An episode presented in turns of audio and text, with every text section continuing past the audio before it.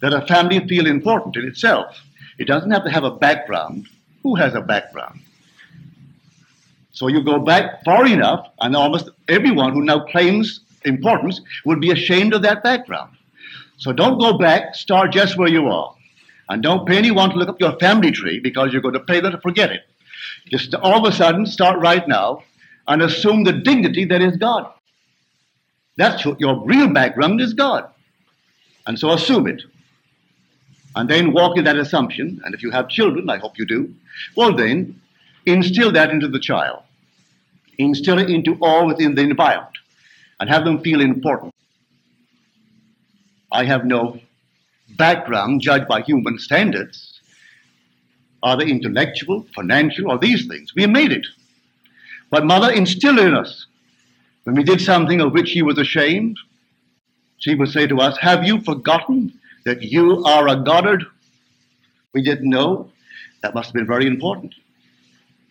Because mother said, Have you forgotten that you're a Goddard? Well, I never heard that we ever had any background. But all of a sudden you began to feel that you must be important. So mother instilled it into our mind's eye. She made the name important. So today it is important where we are. In the business sense, in every sense, it's important. But mother did that and she married a man who had no background and took his name. But she made it important. All right? Who has any background? As far as I'm concerned, I refuse to accept the aristocracy of any being in this world other than the aristocracy of the spirit. What other aristocracy? Give me the aristocracy of the spirit, but don't come to me with any physical descent. I'm not an animal. I'm not a horse where you develop it by one horse after the other. I'm God. We're all God. You can't go back beyond God. So if that's the start of all of us, well, then that is our root. And so claim it now.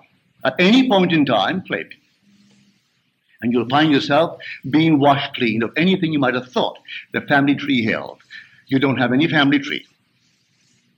The true Israelite is not a descendant after the flesh, but the elect of God of whatever nation.